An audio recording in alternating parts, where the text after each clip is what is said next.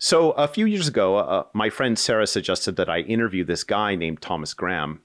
I wasn't too familiar with him at the time, though I think I read some of his stuff in some Russian commentary or analysis that he did. Um, also, the fact that Tom was a former uh, Bush administration official was somewhat intimidating. You know, I, I, figured anyone who worked for a presidential administration was too much of a big shot for my, you know, little podcast. Even though Sarah told me at the time that Tom was a really nice and personable guy. And I did actually end up interviewing Tom last summer, but it wasn't for the SRB podcast. Um, it was for a podcast series I did with Fyodor Lukyanov called Geopolitics on the Move, which was sponsored by the Middlebury Institute of International Studies at Monterey. Uh, in that interview, Tom talked about the UN after 75 years and uh, what role it plays in today's geopolitical order. I'll put a link to that interview on the post for this podcast on the SRB website, or you can search Geopolitics on the Move on your favorite podcast app. So, Sean, how did this interview with Tom come about then, the one you have today? Basically, it came about somewhat by chance. Um, a colleague at Rees asked if I would recommend somebody to interview on the US Russia China nexus uh, for the virtual conference on global politics, which was a one day symposium for community college professors. And Tom was one of the people on my short list for that. So, this interview that you're about to hear was conducted on April 16th, so a few weeks ago, as part of the virtual conference on global geopolitics, the United States, Russia, and China after 2020. And this conference was organized by the International Studies Consortium of Georgia and sponsored by Rees at the University of Pittsburgh and Reinhardt University. Uh, I should also say that this interview with Tom is the first of two interviews I did that day. Uh, next week's podcast will feature the second, which is a conversation with Andrei Tsygankov, who is a specialist in Russian foreign policy uh, from San Francisco State University, about US Russia relations in particular. So, in today's episode, you and Tom, you cover a lot of Cold War history, but you also talk quite a bit about the events of this past week with the Biden administration, um, with their new foreign policy, and then a little bit about the US's relationship to Venezuela. Um, I'm wondering if you can just give a little bit of context or background for this conversation. Sure. So, I think a week before I did this interview with Tom Graham, uh, there had been a lot of developments with U.S. Russia relations. Now, granted, uh, for the last several years, U.S. Russia relations have been at a low point, and that point seems to just get lower and lower as the time goes by. Um, but there was a series of Biden announced a series of sanctions on Russia for this the uh, cyber attacks. Of course, there's the lingering problem of the Russian involvement or interference in the 2016 presidential election uh, the poisoning and then subsequent jailing of Russian oppositionist Alexei Navalny, um, and and then of course a general discussion in foreign policy circles in the United States, but also in media in the United States around uh, a Cold War, not only with Russia, but an emerging Cold War with China. So this interview with with Tom is is good because it tries to deal with or at least discuss some of the issues of this geopolitical triangle, as he calls it. Um, so that that's basically the context. Um, now, you listen, the listeners out there might notice there's a there's another voice um, on on the podcast this week, and uh, I'd like to introduce Amelia Parler, who uh, is an intern. Um, she's going to be interning for the SRB podcast over the next two months. Uh, this represents a, uh, some of the new directions I'm trying to do with the podcast. And she provides a lot of help and advice. And she is the recipient of the Association for Slavic, East European, and Eurasian Studies internship grant. So she's also getting paid. So even better. Thanks so much for the intro, Sean. I am really excited to be working with you in the SRB podcast for the next couple of months this summer.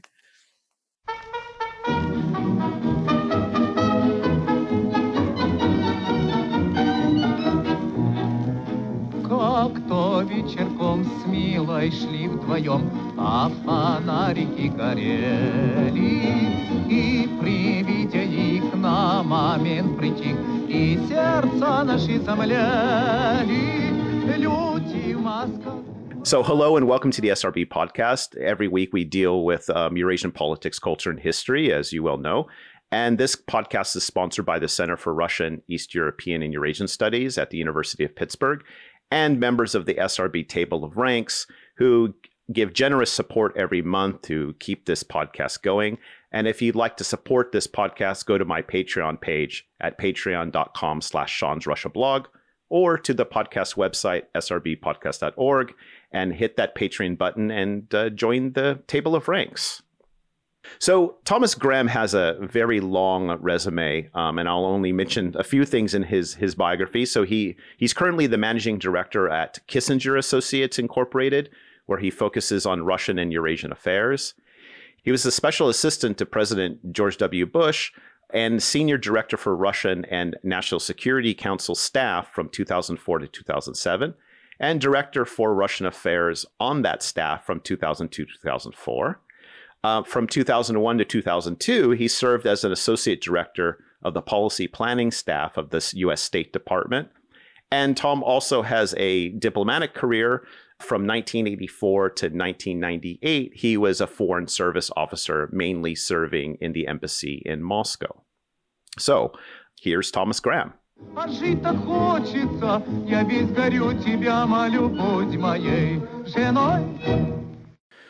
So Thomas, is it's nice to talk to you. Um, as always, I think this is the second time I'm interviewing you, but we've we've I've heard you speak on a number of occasions and other uh, formats that we're part of.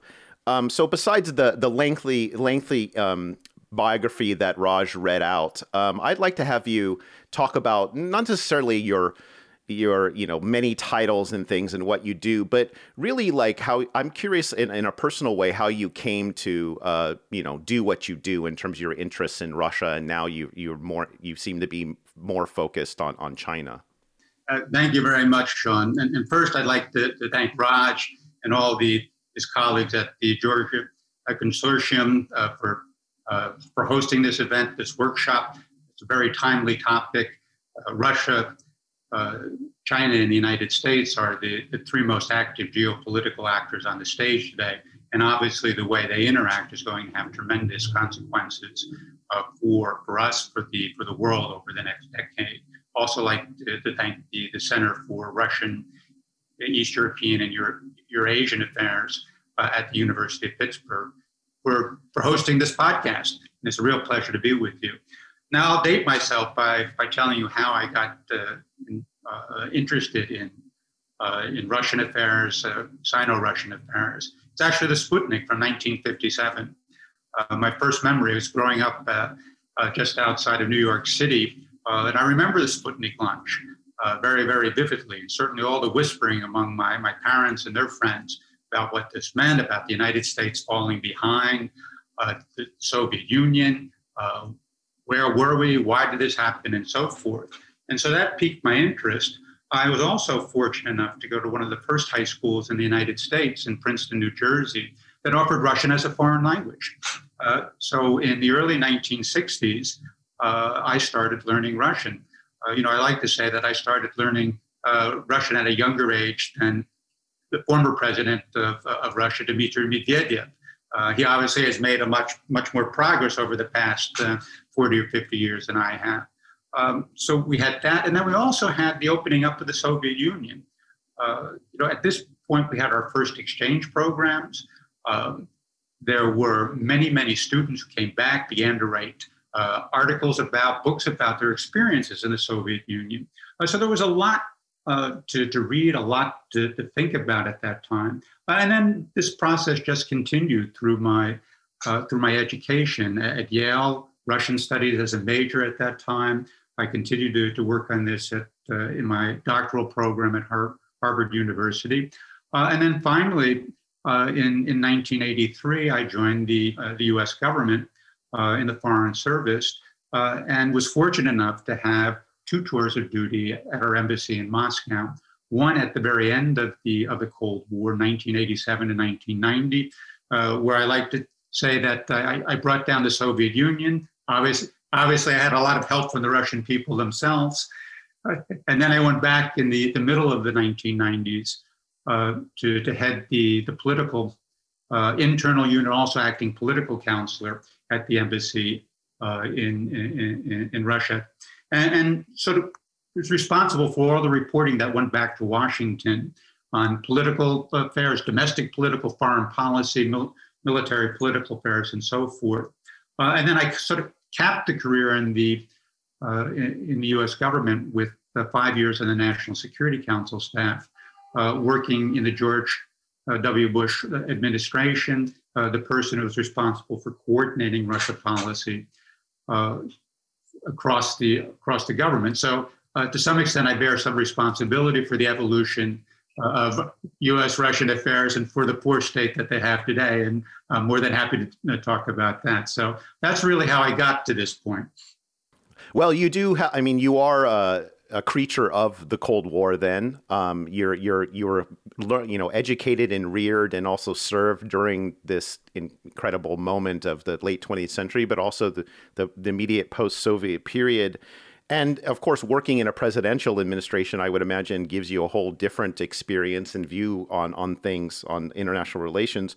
So when you look at the situation today in terms of the the American, Chinese, Russian geopolitical triangle, how do you look at it today and reflect back to your experience, and how does that experience help you understand? Or maybe even if you want to do some self criticism, misunderstand the current situation. well, uh, let me make a fundamental point, uh, and that is that I, you know I don't think that the, the U.S. government pays enough attention to this triangle, uh, and in fact, you know what my experience in government over, for 20 years sort of underscored uh, is the reasons why that is the case. So uh, if you think about Russia. Uh, for most of the post-Soviet period, we've always thought of Russia through the European prism. Russia as the, the power that creates problems for us um, on, a, on a range of issues that are European related or at most the Middle East. So we have a Ukrainian problem today. What's behind that? Well, Russia is a, a big part of that. Uh, we're concerned about Russia uh, in, in the Middle East, particularly in Syria, uh, the support that it might offer for Iran. But despite the fact that Russia has this vast territory uh, in Asia, uh, we haven't thought seriously about Russia as a player in the East Asian uh, arena since I would argue the, the end of the Cold War.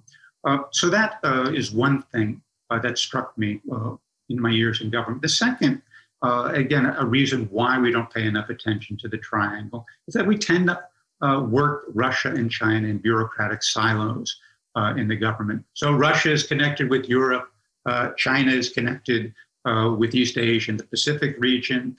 there's not a lot of communication uh, between the people who deal with Russia and the people who deal with China. Uh, uh and so it tends to get uh, neglected. Uh, when I was at the National Security Council, one of the things that I tried to do is to get the, the Russia experts to talk to the China experts and to do that across the, the government. I really didn't have much success.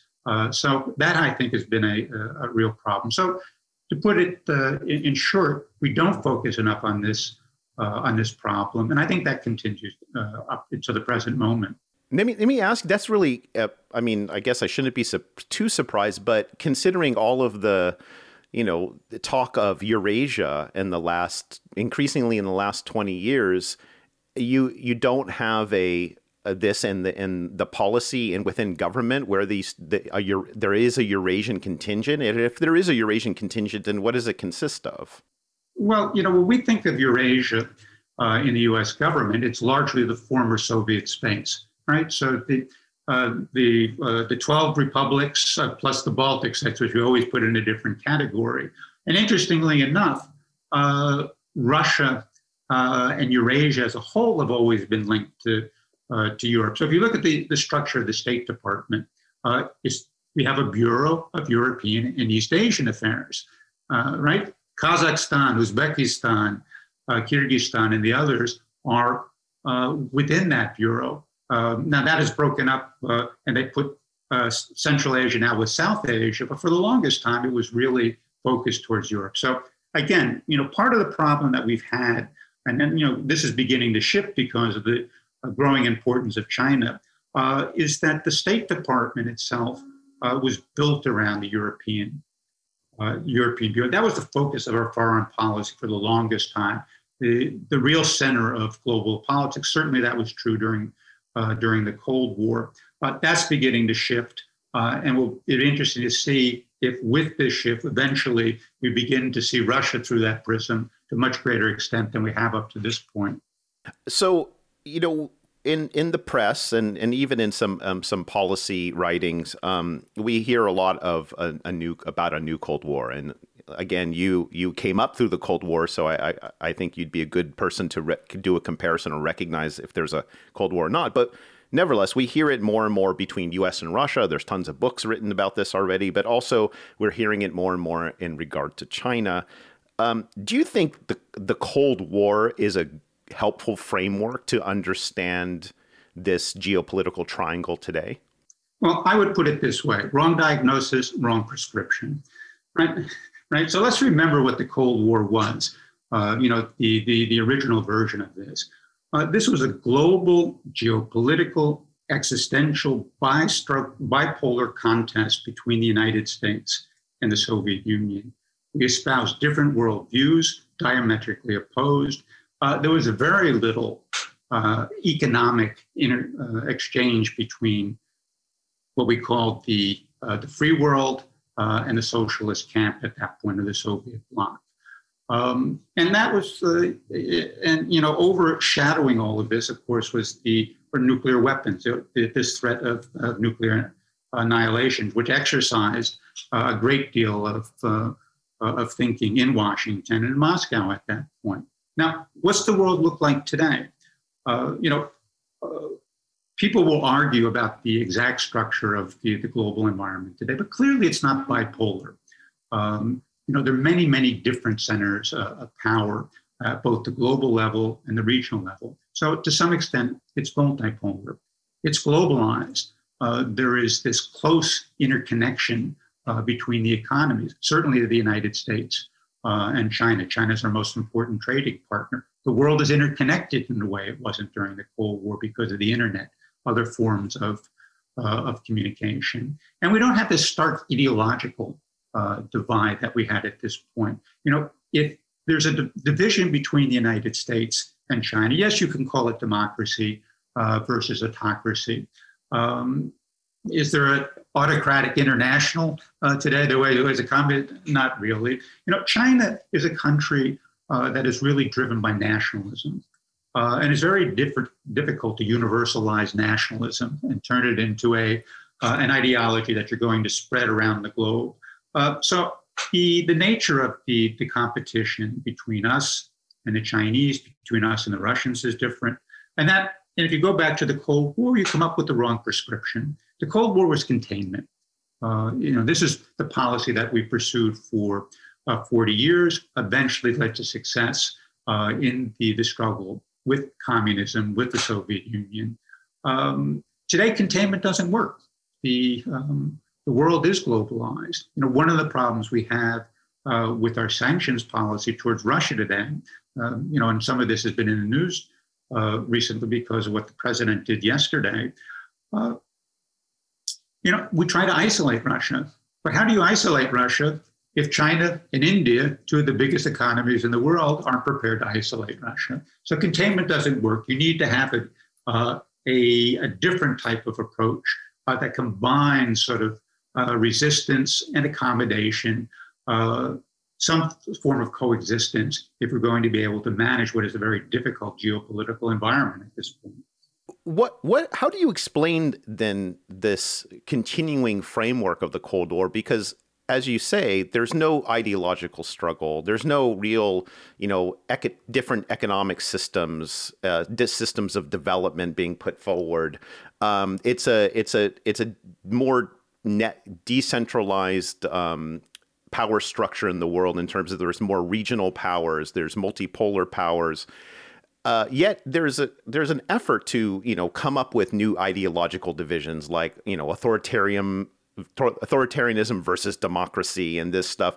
Why does why does the Cold War continue to you know frame a lot of thinking towards this this these new challenges? Right. I mean that's a good question, uh, and there are a number of angles here. I mean, first, it's something that we know, right? Um, uh, uh, uh, you know, many of the people in the senior levels of government had some experience during the Cold War. it's also a you know, as we look back at this, although people tend to uh, forget the ups and downs of the Cold War, it looks like a successful uh, U.S. foreign policy. Let's take what worked uh, and, and, apply it uh, uh, to the, the current situation. You know, the old uh, joke about the, the fact that if you had a hammer, everything looks like a nail. So here's a successful policy. Let's see if we can make it fit to the um, to the current environment. But I think there's also a deeper reason why uh, we tend towards the Cold War. Uh, and that grows out of the way the United States has conducted its foreign policy, the way it's framed its foreign policy. Uh, I would argue since the uh, since the since the Second World War through the Cold War up to the current period.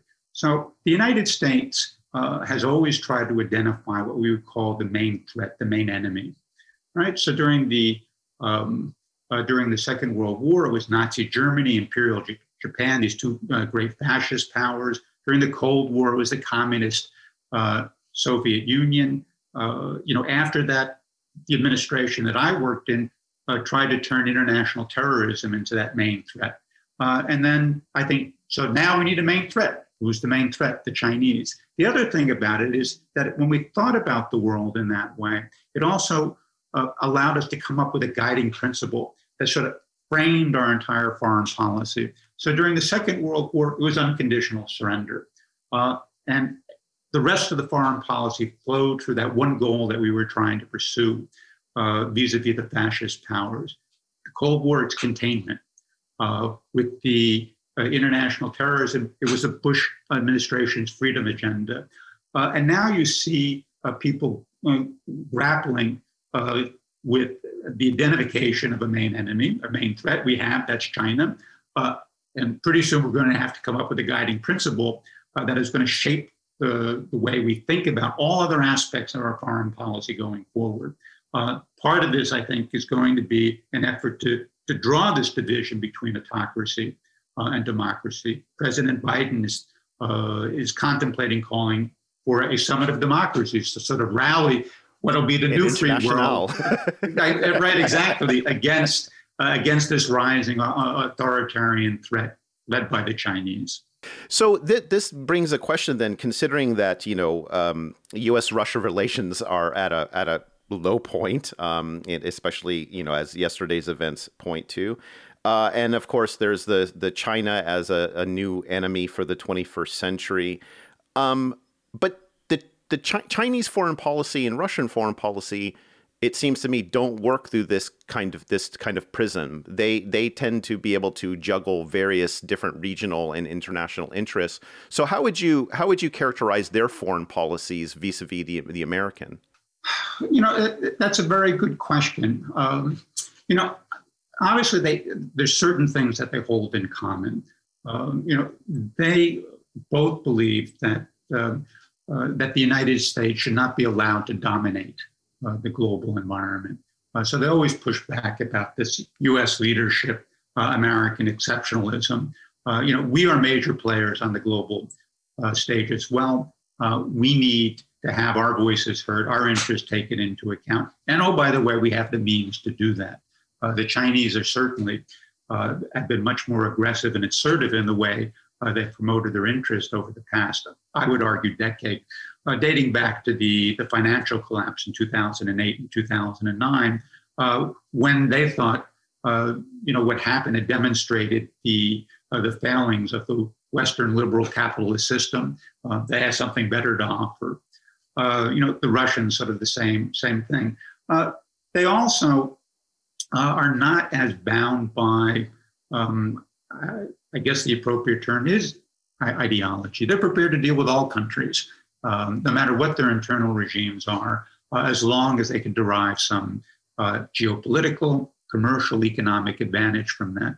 Um, so uh, they seek out opportunities uh, where uh, the United States may be in a uh, in an awkward position, to try to exploit that for their own advantage. So it's a much more flexible uh, at least on the Chinese uh, part, a much more flexible approach than you would see uh, from from an American administration. Now, of course, Russia and China have long relationships with each other, um, deep historical ties. But more recently, there there seems to be, particularly over the, the development of Siberia and the one road uh, policy of, of China. So, uh, what what are some of the broad issues that characterize Sino-Russian relations? Well, you have a, a number of things. We've already talked about one. Uh, this is the worldview uh, issue of a multipolar world uh, resistance to what they would uh, they see as an American effort to um, uh, to create a, a, U.S. U.S. hegemony, a U.S.-led uh, international order. They're opposed to that. Second, if you look at the, this relationship, there's a tremendous complementarity between their two economies. You just mentioned Siberia. Siberia is a treasure trove of, of resources, not only in Russia, but in the entire world uh, China has an increasing appetite for natural resources because of this robust uh, economic growth. But they are, in addition to uh, what we would call authoritarian states, I think a good uh, a good definition that draws them together. And then, of course, and Raj mentioned this in the uh, in his remarks earlier uh, today. You have this very close personal relationship between President Putin and President Xi Jinping. Uh, they have met over 30 times in the past uh, five, six, seven years. Um, tremendous interaction. The, the chemistry seems to be good. And so those things tend to bind these two countries together. You add to that the pressure that both are experiencing from the United States, and you see reasons uh, for this strategic alignment today. Now, I think it's also clear uh, that there are a number of sort of layers of, of tension in this relationship. They have a long history. It hasn't always been a happy history. Uh, you know, the Chinese remember back to the uh, the uh, the 19th century, the century of humiliation that they talk about, uh, where European powers carved up zones of influence, spheres of influence in China, uh, a, a period of humiliation, uh, the Chinese would call it. Well, the Russians did that. Vladivostok, um, the, the headquarters of the Russian Pacific Fleet, uh, was seized from, from China uh, in, in 1860. Uh, the Chinese have not forgotten about that. They may not mention it as much now as they did uh, in, in previous years, but that's still in the back of their mind. Uh, you have the, the what what we might call the demographic imbalance along the Sino-Russian border out in the Far East, a sparse population uh, on the Russian side, six to seven million people from this vast area uh, east of Lake Baikal, if you can envision that on a map. And across the border, you have 120 million Chinese.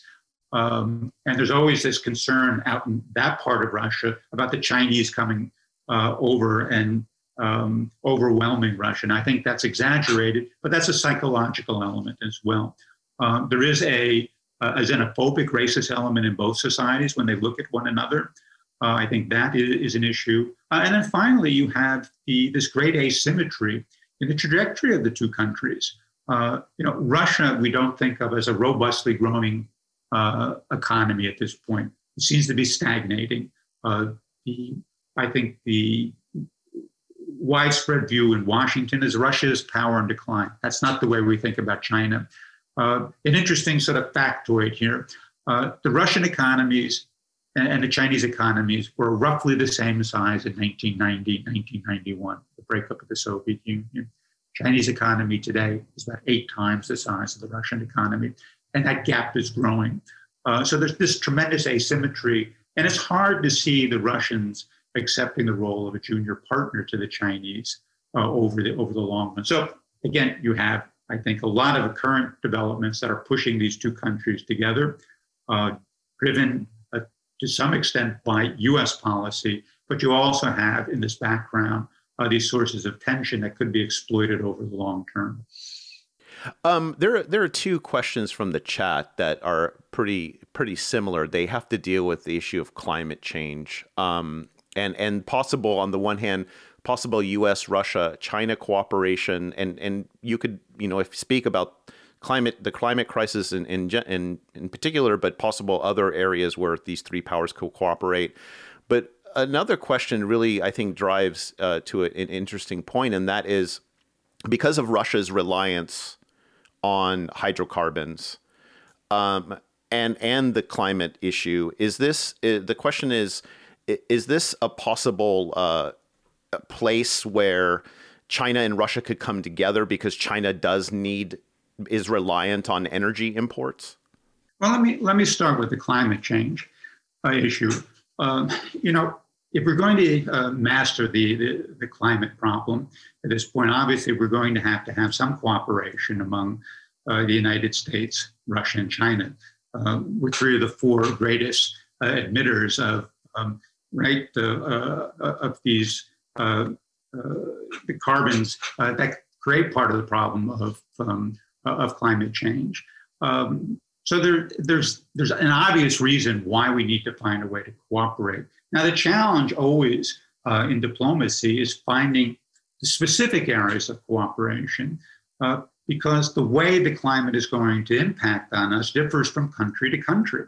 Um, you know, if you look at Russia, um, you know, to what extent is climate change a net negative? To what extent might it be uh, a positive? Uh, you know, on the positive side, if you're sitting in Moscow, is uh, a warmer climate. Uh, actually, is much preferred to the uh, the climate they've had throughout history. Uh, it's also beginning to open up the northern sea route as the Arctic ice um, recedes. That is potentially lucrative trade route that the Russians could um, could develop. It opens up resources under the Arctic shelf that are important for Russia going forward. Again, Russia still is a a natural resource dominated economy, and it needs access to that to continue its growth. Uh, if you look at China, China has something of a different problem, uh, and I think is much more serious about combating climate change because of the uh, the conditions in uh, in its own cities, uh, the smog and, uh, that has covered Beijing for many many years and has deadly effects on the population. So they're trying to clean that up, and you see them moving away from uh, this reliance on coal as a way of generating uh, energy to, to cleaner fuels, um, gas in particular. That's where Russia comes in, right? Um, you know, Russia is a source of uh, a potentially rich source of gas for the Chinese economy. Um, they will be uh, trying to develop that oil as well, other hydrocarbons. So yes, I mean hydrocarbons have been a basis uh, of this uh, alignment between uh, Russia and China, I think will continue going forward. So it'll be interesting to see uh, one whether President Putin, President Xi Jinping show up for this virtual climate summit uh, next next week, uh, and if they do, how they try to position their countries in dealing with this, and the extent to which they make utterances that suggests that they are going to to work closely with the United States and others in mastering this problem what are the you know another thing we we hear uh, a lot in in the the talk about Russia and China, and United States is the potential or pos- people positing whether a, a, a formal Russian Chinese alliance is possible. Now, I mean, my view on this is that Russia, at least. I don't know about China because I just don't know, but Russia seems very alliance adverse since the collapse of the Soviet Union. Um, but if not a formal alliance, do you do you see them do, or do they already work as a block in certain areas? Well, first let's uh, talk about an alliance and what is an alliance. Uh, you know, alliance is, is really a situation in which two or more countries undertake specific obligations to defend one another under certain circumstances. Um, and I, you're right. I mean, the Russians have been adverse to alliances uh, certainly since the breakup of the, uh, of the Soviet Union. The Chinese historically have been adverse to alliances uh, as well. And in the current environment, uh, you know, I think it's quite right that uh, neither one wants to accept full responsibility for the foreign policy of the other country and to come to its defense. Um, you, you, if you think about um, Ukraine, for example, uh, in the news most recently, well, the Chinese have never recognized uh, the Russian annexation of Crimea, a major sore point between us uh, and the Russians. Uh, you know, by the same token, the Russians don't want to be dragged into a conflict over the South South China Seas. They don't want to get involved in a conflict between uh, China and Japan uh, over the um, Senkaku Islands in, in the East China Sea. And so the formula um, that they they use uh, is not always together, but never against one another. And that's what the strategic alignment is, is that uh, you know, we try to work together. We try to be supportive of each other. You see this in the UN Security Council, uh, where they tend to coordinate their positions um, uh, on a regular basis. Uh, you see this in the way they talk about uh, the United States. You see this in the joint statements um, that the issue. So you've got this strategic alignment, a set of near-term strategic goals that they share as far as the organization of the global system is concerned. Uh, you see the strategic alignment, uh, as we've already talked about, uh, in the energy realm, Russia supplier, China consumer. You see the strategic alignment in an effort to enhance the, the military capabilities of both countries. the, the Russians providing the Chinese some very sophisticated military equipment, uh, things that the Chinese can't produce at this moment, but almost certainly will be able to produce on their own uh, over the next 10 to 15 years. The, China, uh, the Russians are helping the, the Chinese put in place an early warning uh, ballistic, uh, uh, an early warning miss, uh, system for, for ballistic missiles, which would make China only the third country in the world that has such a system, along with the United States and, and Russia. And then finally, more recently, you've begun to see this effort at greater cooperation in space. so some talk about a joint effort to build a space station, um, maybe some lunar missions, and so forth. Um, so there are a number of things uh, that have grown out of this strategic alignment that advance the interest of both countries, uh, and I think in their minds make them powers to be reckoned with uh, and raise their significance uh, on the global stage, and certainly in the relations with the United States.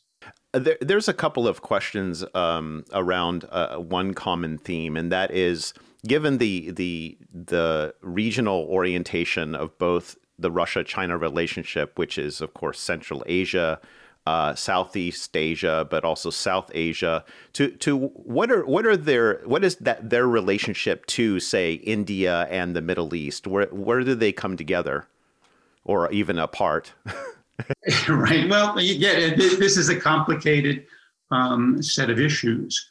Um, and obviously, there are areas of agreement, uh, areas, uh, areas of tension. Let's start with Central Asia. Um, you know, Central Asia has been in Russia's strategic backyard for 150 years. The Russians still think of it that way. Um, the Chinese, within the past decade, however, have become uh, the largest commercial partners of all the all the Central Asian states.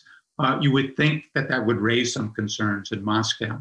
I'm sure it does, but they don't rise to the level of the concern that the two countries have about the United States, the role that the United States has played in that region over time.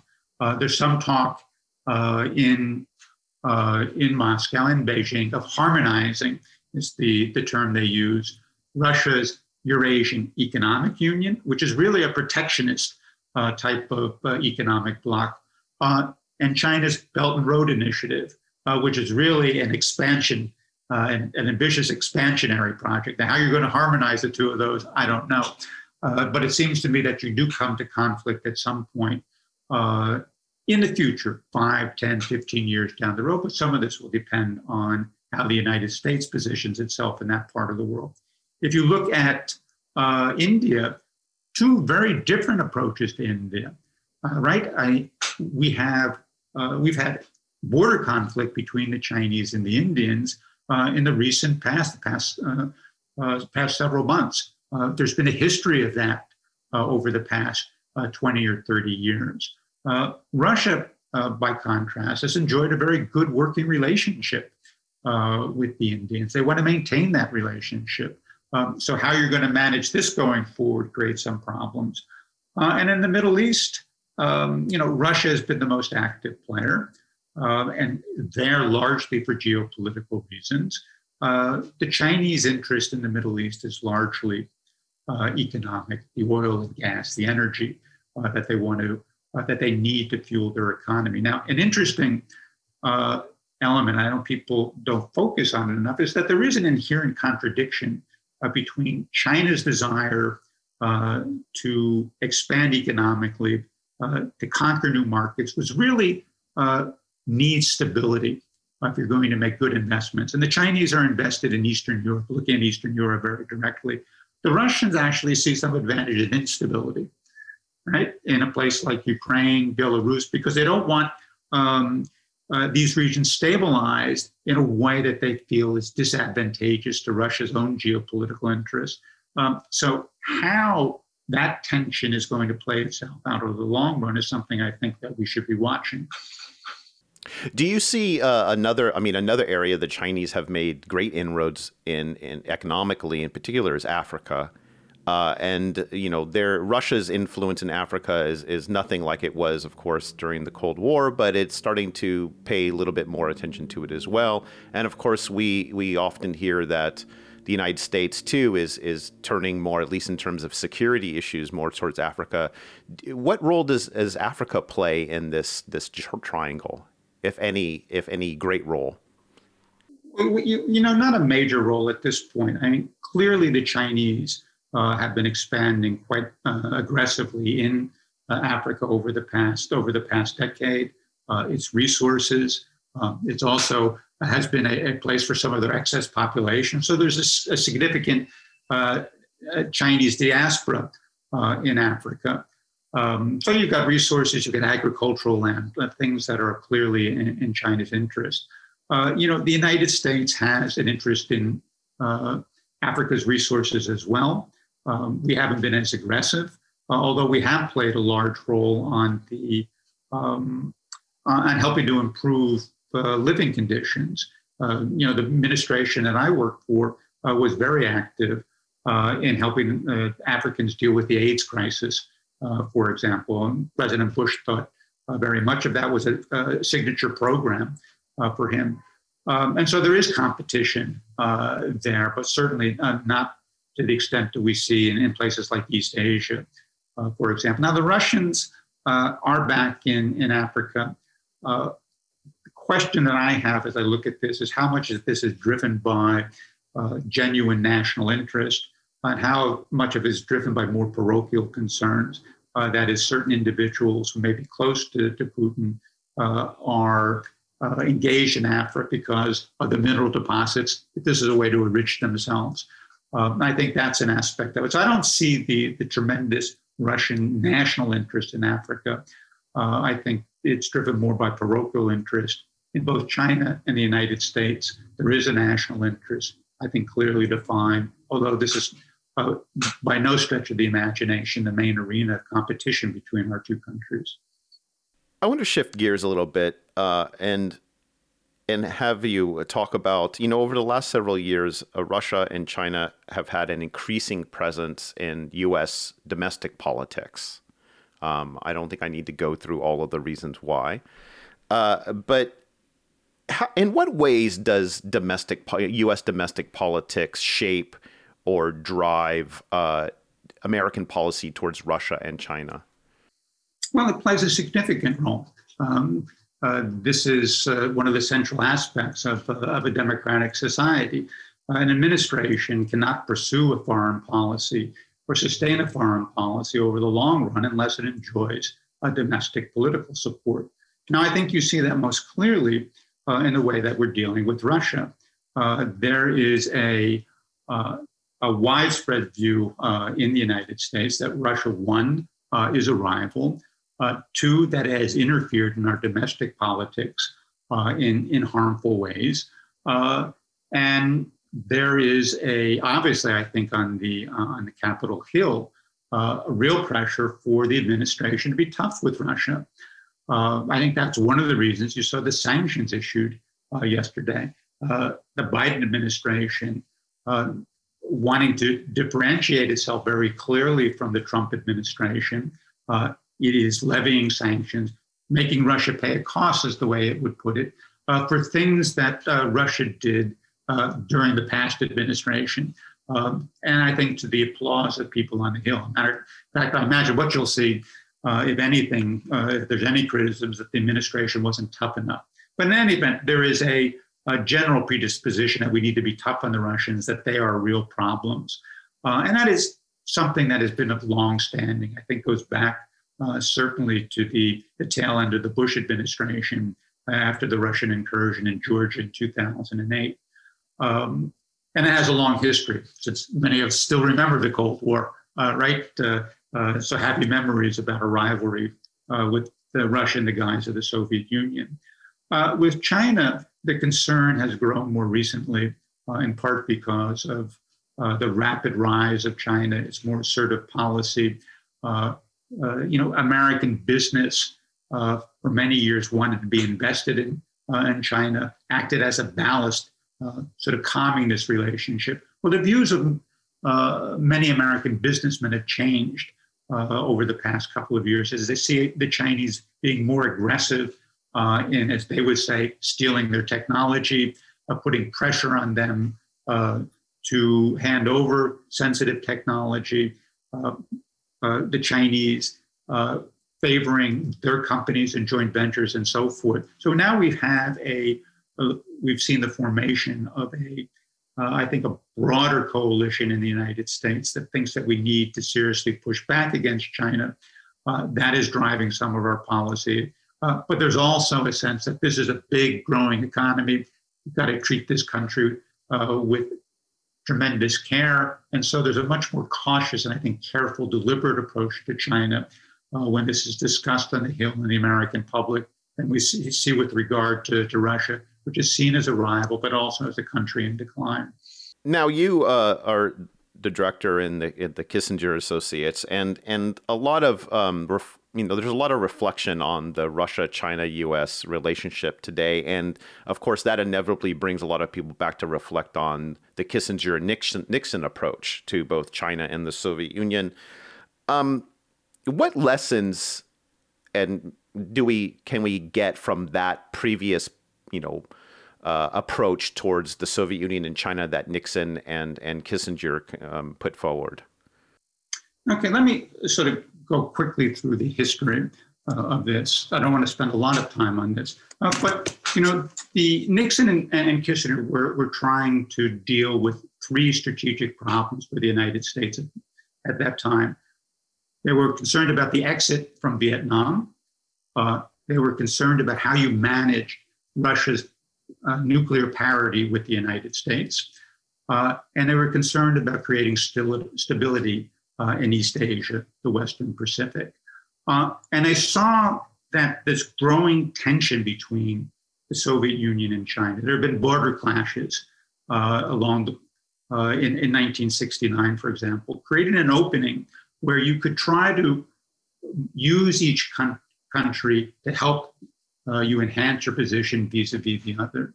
Now, uh, if you go back and read Kissinger, and I think this is one of the lessons, Kissinger didn't, uh, was always said that he didn't play a China card. Um, this wasn't, you know, trying to use China uh, directly against the, uh, the Soviet Union. It was much more subtle policy uh, than that. What he tried to do uh, was to get each country interested in improving relations with the United States out of fear that the United States would align with the other country uh, and create a, a strategic nightmare uh, for the other. Uh, and so, one of the lessons that you, you draw from this is that if you're going to use this type of uh, diplomacy effectively, in fact, all three countries in this triangle have to believe they're drawing some benefit from it. Uh, I think certainly if you look at the, uh, the balance sheet, the United States uh, got the, the, biggest benefits out of this. We got our, our arms control agreements. We got the exit from Vietnam that we were looking uh, for at that point. I think Kissinger is quite right that we uh, managed to position ourselves uh, globally in a much better position than we had been three or four years previously. But the Russians and the Chinese also got something out of out of this. Uh, the, the Russians got a recognition of their geopolitical uh, uh, advance in Europe after the Second World War, recognition uh, the Soviet bloc sort of as a sphere of influence. Uh, the Chinese got some help in dealing with the Russian problem to the north, but also they saw the United States distance itself from Taiwan. Um, so as long as each country believes it's gaining some advantage at this, you can continue to push it. And the diplomatic challenge is to make sure that you're deriving more benefit uh, from this relationship than anyone else. The second lesson is that if you're going to do that, You need to be the pivot country. That is, you need to enjoy better relations with each capital, with Beijing and, and Moscow, than they enjoy uh, between themselves. And the final point is, uh, and this is a, a, lesson for all strategy, you need to know what you want, what you're trying to accomplish, right? There needs to be a strategic design uh, that this fits into. Uh, it's not something that you just can play with and expect to come up with um, with positive results. What what would what would you suggest be the approach be to Russia and China from the American perspective? What what do you think the United States would want out of this these relationships?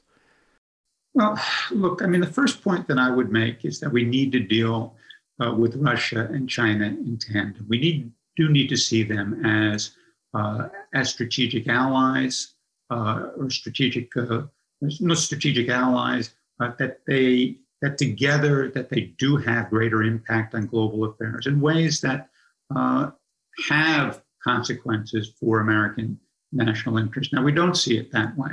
Uh, we t- still tend to deal with these countries in silos.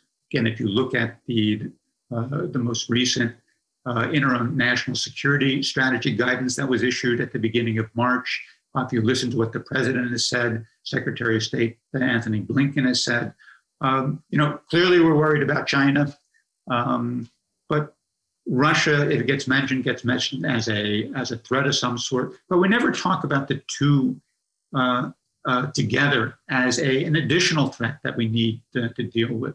So we need to develop the, the policy in tandem.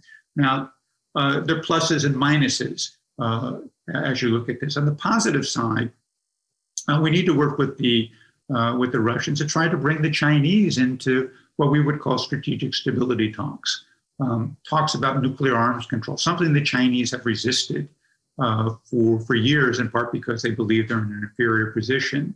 Uh, but clearly, they are a, a, major and growing element of the strategic environment, the strategic nuclear uh, environment at, at, this point, uh, and we need to find a way to bring them in.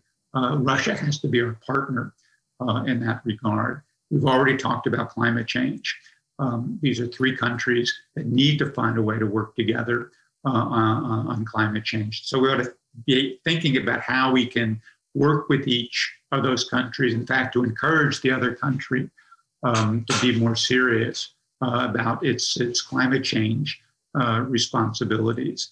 Um, there are questions about um, sort of energy markets going forward as well, where uh, some sort of cooperation between these three countries is going to be instrumental.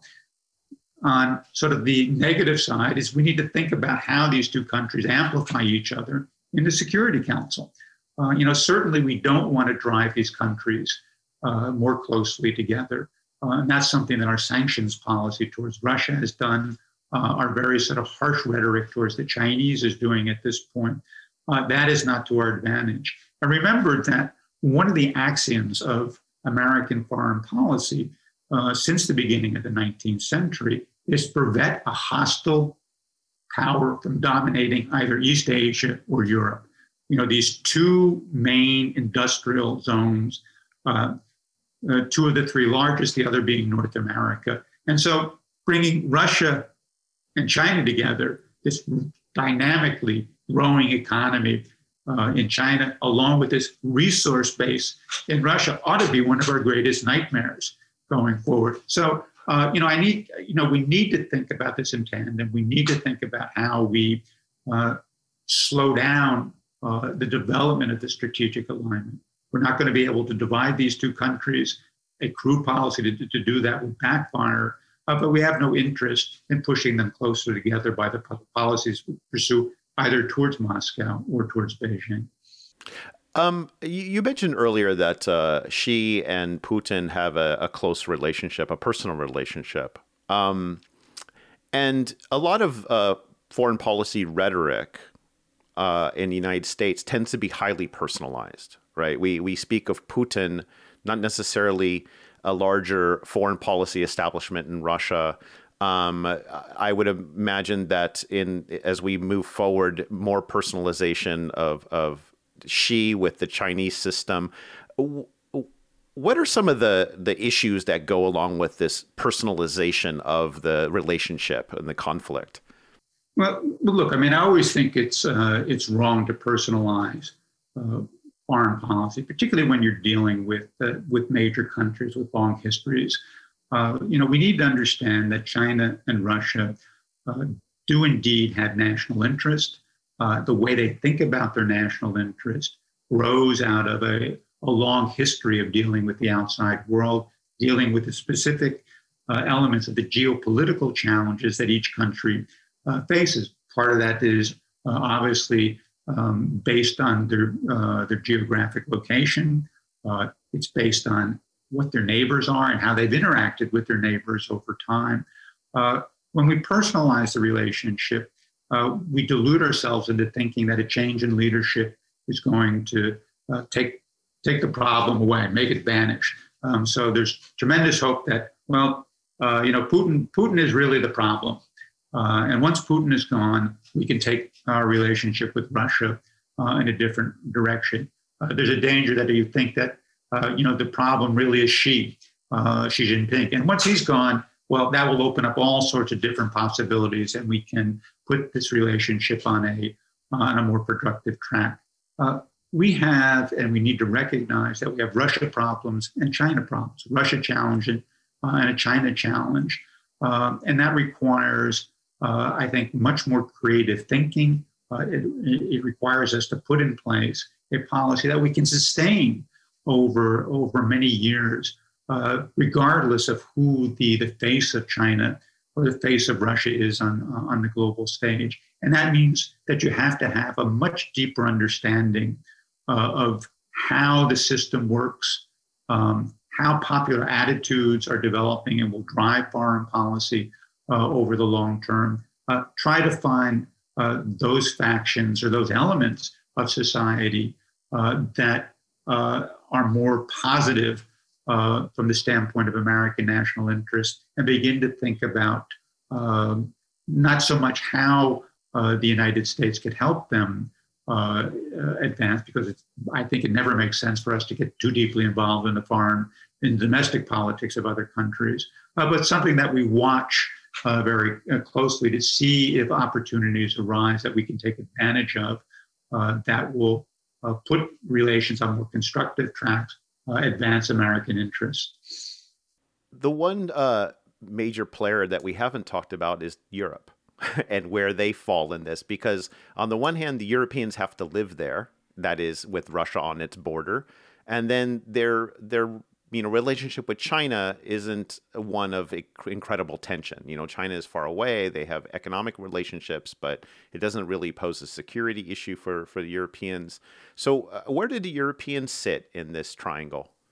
Well, it's not a triangle with the Europeans. It becomes well, they might sit recti- outside of it. a rectangle or something like that. Uh, but look, I mean, uh, the Europeans are important players here.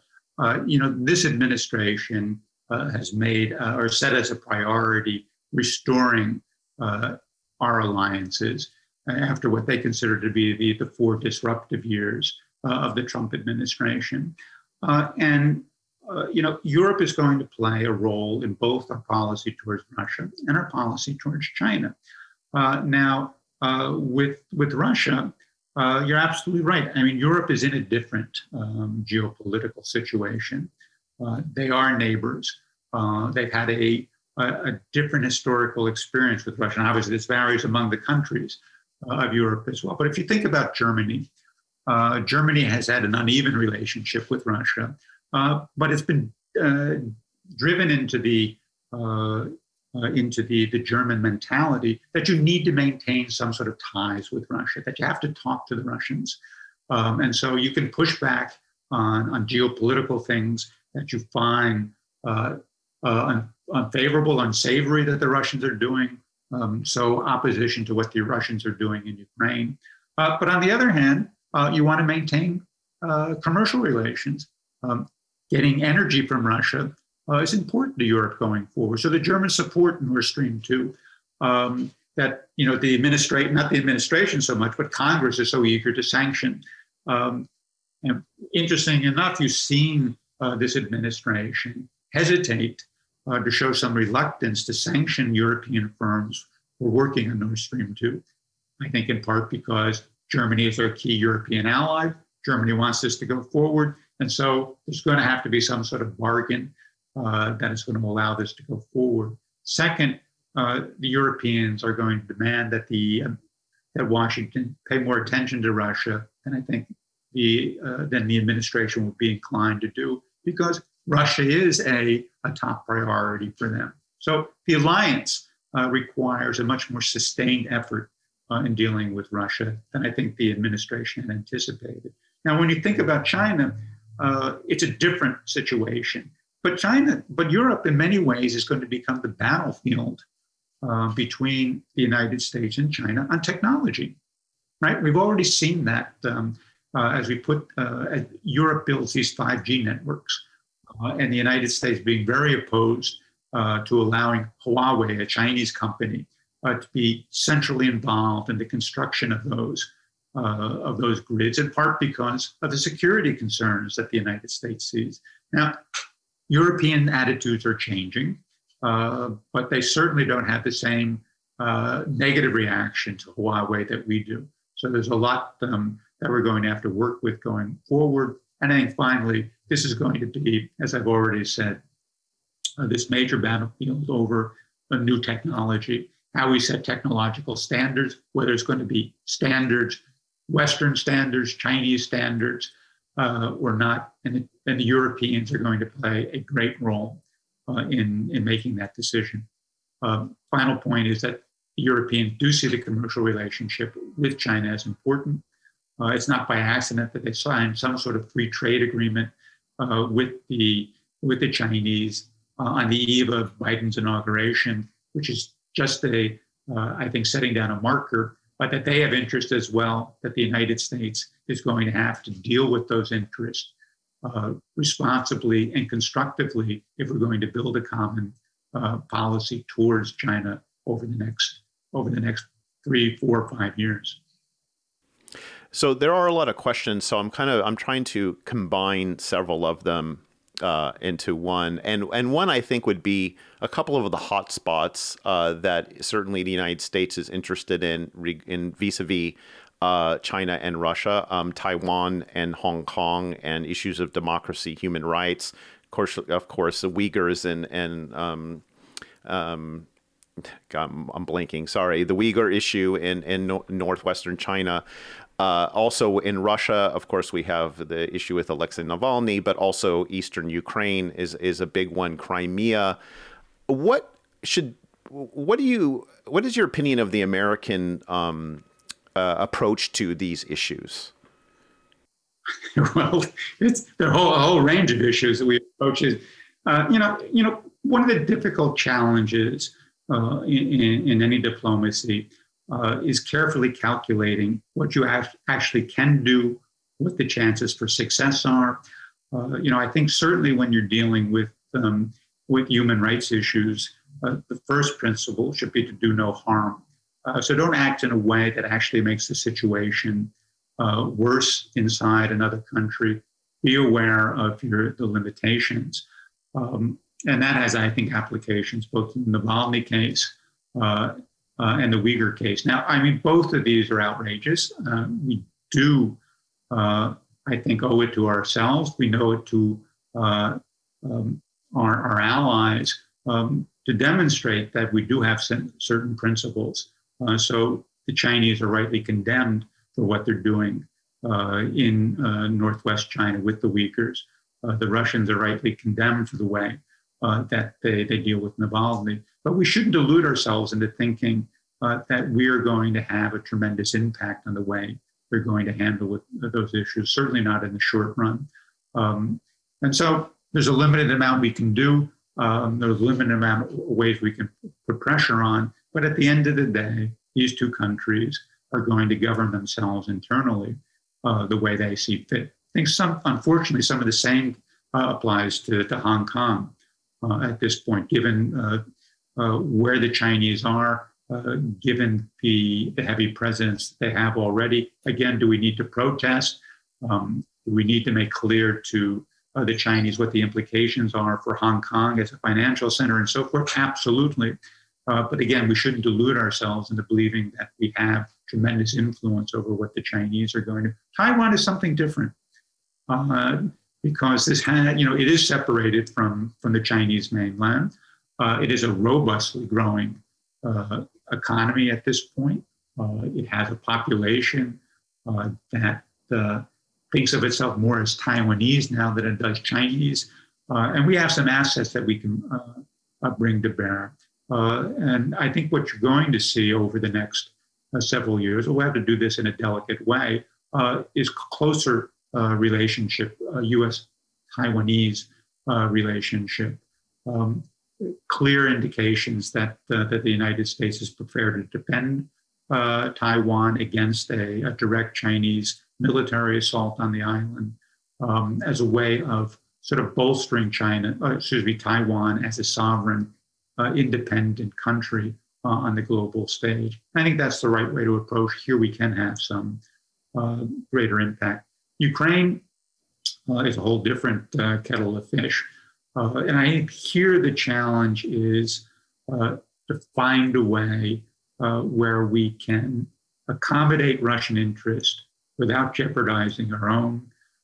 we can find a way to sort of take Ukraine out of this geopolitical context our contest between the West uh, and Russia so that Ukraine can focus on its very real domestic problem, political, economic, and so forth.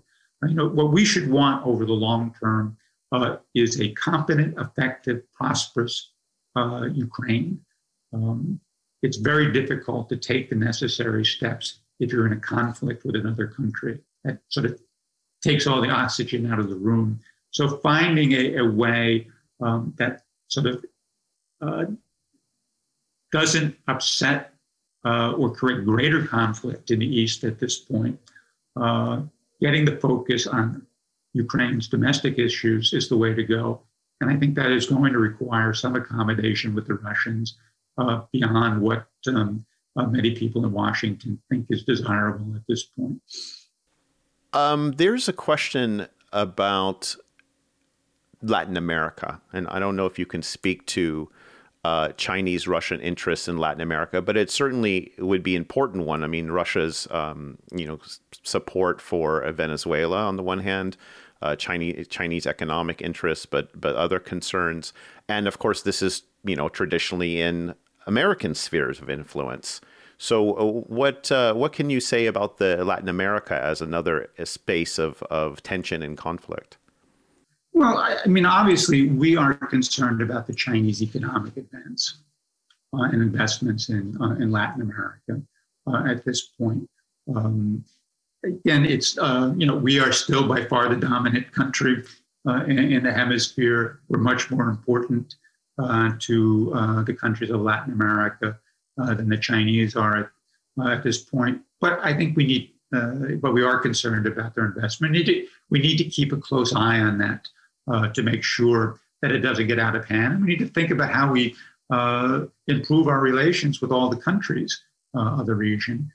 you know, Russia again is um, not a major player uh, uh, in in Latin America you know, it's not going to invest a lot of money in America, uh, in Latin America. You know, it tends to get involved in in countries that uh, are neuralgic for the United States, right? Cuba uh, and now Venezuela.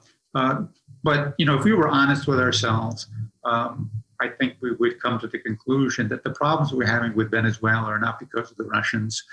Um, uh, fundamentally, it's a problem uh, that we have directly with the Venezuelans, uh, and also, um, uh, you know, acknowledge that our policy perhaps hasn't been the most effective over the past uh, over the past four uh, four years or more. That we haven't understood the nature of the problem there, and we haven't devised a policy that has a chance of success in opening up that country in a way that would be productive both for the Venezuelans themselves, but obviously for the neighboring regions. So I, think we tend to use the Russians when it comes to Venezuela as an excuse for the failures of our own policy, as opposed to undertaking uh, the very sort of hard assessment uh, look at ourselves uh, and see where we can make changes that would lead to a much more effective uh, approach to Venezuela.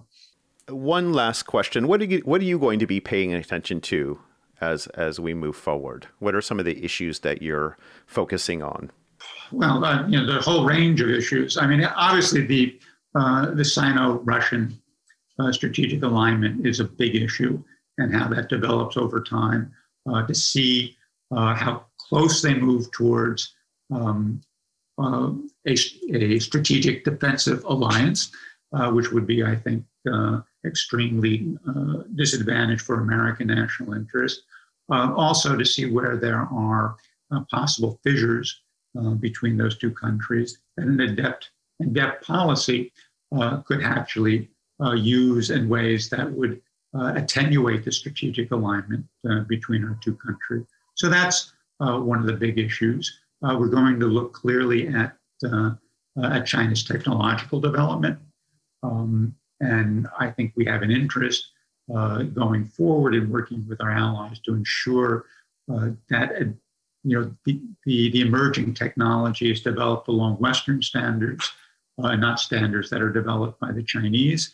Um, I think that's an, uh, an important element of our own um, uh, power and authority on the global stage, uh, but also I think is better for us and um, millions of people in Europe and East Asia uh, over the long term. So we're looking at that. And obviously, there are areas of, um, well, let me add another, the Arctic um, clearly is going to be of growing importance um, as the uh, as the Arctic ice recedes. Uh, there are a lot of very important economic, commercial, and geopolitical issues uh, that we need to consider. Um, China and Russia are not natural allies uh, in this region. And so that's another area where a much more effective policy on the part of the United States could bring us benefits uh, in attenuating the uh, the Russia China strategic alignment. So, those are the types of things that I would be focusing on going forward. You've been listening to Thomas Graham. Thomas Graham is the managing director at Kissinger Associates, where he focuses on Russian and Eurasian affairs. He was a special assistant to President George W. Bush and senior director for Russia on the National Security Council staff from 2004 to 2007, and director of Russian affairs on that staff from 2002 to 2004. From 2001 to 2002, he served as the associate director of the policy planning staff for the US State Department. And from 1984 to 1998, he was a Foreign Service officer, mostly serving in the embassy in Moscow. So, uh, Amy, we just heard this interview with Tom. Uh, why don't you give some thoughts of what you thought about it? Yeah, I thought that was a really great interview, and I'm so glad that you had him on the show. Um, my big takeaway was this idea that the Cold War paradigm is no longer useful for looking at international relations. Um, countries, as Tom says, countries are a lot more flexible. They're operating differently than they used to. Um, it's there's not so much this geopolitical battle for an ideology. It's more about economics and shaping this global environment. And so i find it really fascinating um, like what is the future going to look like? How are we going to talk about this time period in the future as we break away from the the cold war kind of way of thinking about things? Yeah i think that's what uh, one of the big issues is is that um, some people and i've talked to others interviewed others on these issues and i think one of the consensus things that i take away is that this is really a period of transition for the global order because the Cold War binary framework doesn't work. You have a lot of emerging new powers, you know, China being the main one, but you also have countries like India, you have uh, Brazil, you have, you know, other regional and international players now. And so, you know, I think the Cold War kind of still functions in people's minds, especially since people like Tom and his generation, and he talks about this, came up during the Cold War. So it's hard for them to disassociate themselves from that thinking. So I think it's going to take a bit of a change in thought. Yeah, absolutely. And I do think that you know, as that generation was raised with this mindset, they passed it on to their children and to the next generation. And so it's going to be really interesting to see how we break away from that. Right, definitely. So, those listening out there to Tom's interview, if you find it interesting, please comment on the blog post on srbpodcast.org uh, for this interview, uh, or sh- you know, share your thoughts. Shoot me an email in the uh, contact section of the website. Uh, I'd like to hear from listeners, and maybe we'll include some of your comments in a future episode. Uh, you've been listening to the SRB podcast. I'm the host, Sean Guillory, and I, am joined by uh, Amelia Parler, who's my new intern at the SRB podcast. And if you like the show, please consider becoming a patron on Patreon. You can go to my Patreon page at patreon.com slash Sean's Russia blog or to the podcast website, srbpodcast.org. Until next week, bye.